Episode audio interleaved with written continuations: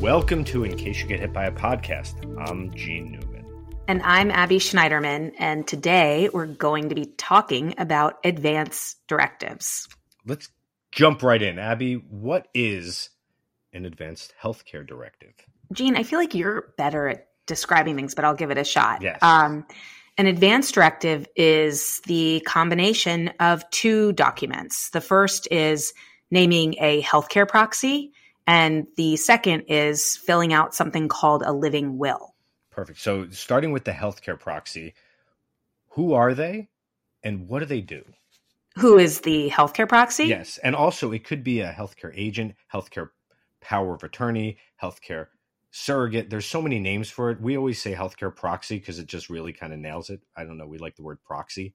Anything with an X really hits harder. I, yeah, I feel like healthcare proxy Yeah. seems to be the most standard way of of describing what this person is. But um, uh, and, and we talk about this a lot in in our book. In case you get hit by a bus, but the um, the healthcare proxy is a person that first of all that you trust Mhm. um, like that you completely trust because this is somebody who is going to be making healthcare decisions on on your behalf and so it's somebody you trust but also somebody who shares your values or that you think is going to be making the kind of decision that you would be making if you were the one making that decision and um and, and so they should have uh hopefully you've had conversations ahead of Mhm. time you're not just naming somebody as a healthcare proxy and hoping for the best, but they should have a clear understanding of how you want to be treated in in the event of a medical emergency and be willing to um, follow through on your decisions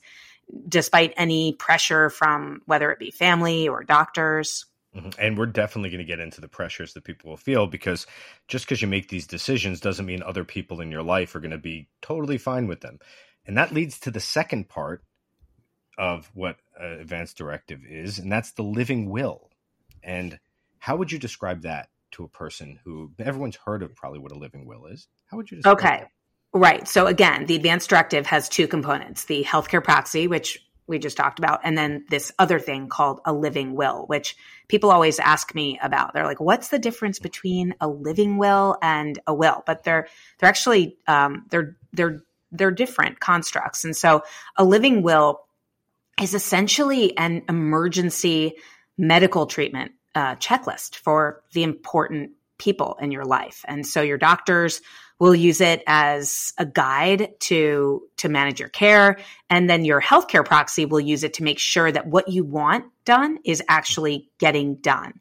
Um, and so it can cover everything from um, now not to be not to be scary or or whatever but um, it, it can cover things such as life support treatments um, if you're suffering from a terminal or progressive illness or an accident um, and you're unlikely to recover your healthcare proxy and your living will will be the instruments that um, that help other people make decisions. And the living will can only be used if you're if you're like fully incapacitated or or and deemed incapacitated or um, mentally um, incapacitated or incompetent by at least one doctor That's the biggest thing that people sometimes worry about. They feel like if they're filling this out, oh, so if anything happens to me, if I go to the hospital, if I'm put under, this goes into effect. And that couldn't be further from the truth. This is only in dire, serious medical or traumatic situations. It's not something that is used because you broke your leg and you're going to get surgery and they're like, okay, we got to put this into effect and they might not make it. This is only often when someone is either beyond recovery, where recovery is very, very unlikely, or if they're brain dead. Our lives are too busy to manage everything that needs managing. All of our IDs, important documents, important insurance policies, health and financial details, important contacts, information about your kids, pets. Where can you put everything in one safe and easy to manage place? In Everplans. Our app guides you through all the stuff you need to get organized and helps you keep it that way. No more fumbling around through emails, texts, and other apps to find what you need when you need it. It's all in your Everplan. Download the free iOS app today or learn more at everplans.com. Is this just meant to be a guide? Mm-hmm. And and people are going to and, and then the healthcare proxy is someone you trust so depending on the situation they're going to be left to make decisions based on the kinds of things that you may have discussed for your living will yeah they'll, they'll keep your treatment going uh, for all the other treatments you need like for example if you're in the hospital if you need certain care if you need if you need dialysis if you need certain antibiotics if you need certain procedures to clear out you know any of the issues that you're having they're going to see through and make sure that you're getting those treatments. This is mainly when it becomes the catastrophic do we pull the plug or not?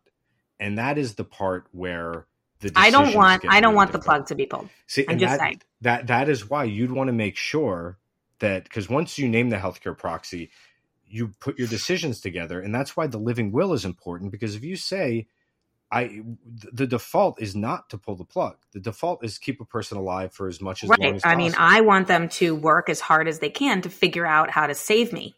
Yeah, and I'm the opposite. I want if if there's the slightest hint, I'm like, you pull that plug, literally run in. Then you should not name me as your healthcare proxy because I would not do that. That is the, per- the perfect transition because when you're naming someone, and I've known this to happen, person filled out a health, they filled out all this forms, they named someone, and they said, well, you know, this is who I named as my proxy, and they're going to be doing that. And I said, you better talk with that person because that person is completely against ever pulling a plug under any circumstances. And they're like, what are you talking about? I said, have that conversation. They did. And they said, no, I'd never pull the plug. And if I'm in charge, if I'm the one that's making those decisions, there's nothing you can do to stop me. I will keep you alive forever. If I have to put you in a corner of my home with machines, I'm going to do that. And the person got really freaked out and went and redid their documents doing the documents is easy. They're free. This isn't, you know, a lot of times you could pay for will, trust, power of attorney.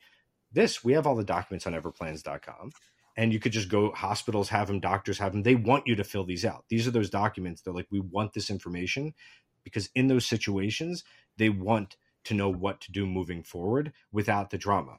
Speaking of drama, can you name more than one person as a healthcare proxy, or do you have to pick one person? You can, but it, you'd want to pick one person because if those two people end up fighting, then you're the one suffering throughout the whole process. You could put two people and say these are co. They would have to decide, but that's why you'd never want to do that. You'd have to pick the one person and tell that one person. So let's talk about some scenarios that have happened. And we've mentioned uh, the biggest one that we remember probably growing up was Terri Schiavo, was the one that was drag mm-hmm. on. We go into the book, but let's just bring it down. You fill out this document. Let's say a spouse fills out their document and says, This is what I want. I want this. They name their spouse as the healthcare proxy. They have their living will. It's on file. They have it with them. Uh, they experience, again, a traumatic event where they're not likely to recover. There's not much time left. Spouse says, This is what we're doing. And then the family bursts in the room and says, No, this is what we want to happen. Now, with that paperwork, that spouse has much of the power. If they're brought to court, they'll be able to say, We went through this, we discussed this. I know this is what it is. You see it right here in writing, and this is what we're going to do. And in all likelihood, that's what the outcome will be. Now, let's say that paper isn't there and you didn't name someone. Spouse says, Well, we talked about it, and I'm pretty sure this is what my spouse wanted. The family bursts in and says, You will not kill our child we will go to court and we'll fight you. That is our, and they're going to say, well, it's my spouse and we made these decisions. It's my child. And that's where the fights happen. Have the paperwork there and say, this is what we talked about. I know it's really tough, but this is what we wanted. And in all, we never want anyone to have to bear the burden because I've also heard of families who forced someone to make a decision because they didn't want to and then blame that person for making a decision. Creating an advance directive is at least one step um, towards trying to eliminate the drama. It's really important. And I mean, we talk about people thinking about this way ahead of time. Yeah. Like when you're totally young and healthy, just and, and, revise it over time because you may change your mind. Mm-hmm. So, um, but the the key is just to do it yeah. and not to let the the fear of doing this or even like my own issues around superstitions. Um, you know, it's it's important to do this. It can be done so quickly it, when you look through it, it's not decisions. You don't have to get too granular about that. It's, it's free, totally free. There's yeah. other directives that are much more involved that you would fill out with a doctor. This isn't one of those. This is anyone right now. If you go to everplans.com, you find the advanced directive form for your state. If you're logged into Everplans, usually it lines up with your zip code and you'll be able to see what your document is. And you download it, you fill it out. And this is where we say, where do you keep something like this? Because most documents, you don't want to have your will laying out on, you know, you don't put your will on the fridge. You don't say, hey, here's here's all my trust documents I'm going to put right there in my glove box of the car. You know, this is one of those. Hopefully, hopefully you're using something like Everplans, um, but some where where keep it with other important household yep. documents um, wherever you're storing them, and hopefully you have the physical copies stored somewhere uh, safely, but also online, uh, whether it's Everplans or or something like Everplans. Um, make sure that you keep a copy somewhere that someone can find it. Definitely do not hide this. Don't lock this up. Give it to your healthcare proxy, the person you name. Say, I'm giving this to you. And if anyone who's listening has questions, if they've been through situations where they've dealt with it, where they could have used it, if they have other stories to tell us about why it's so important, uh, let us know. And we'd really like, you know, we love to hear your stories. It really helps us helps us understand it better ourselves. So thanks for joining us, and we want to hear from you. So definitely send us any thoughts to podcast at everplans.com. See you next week. Bye.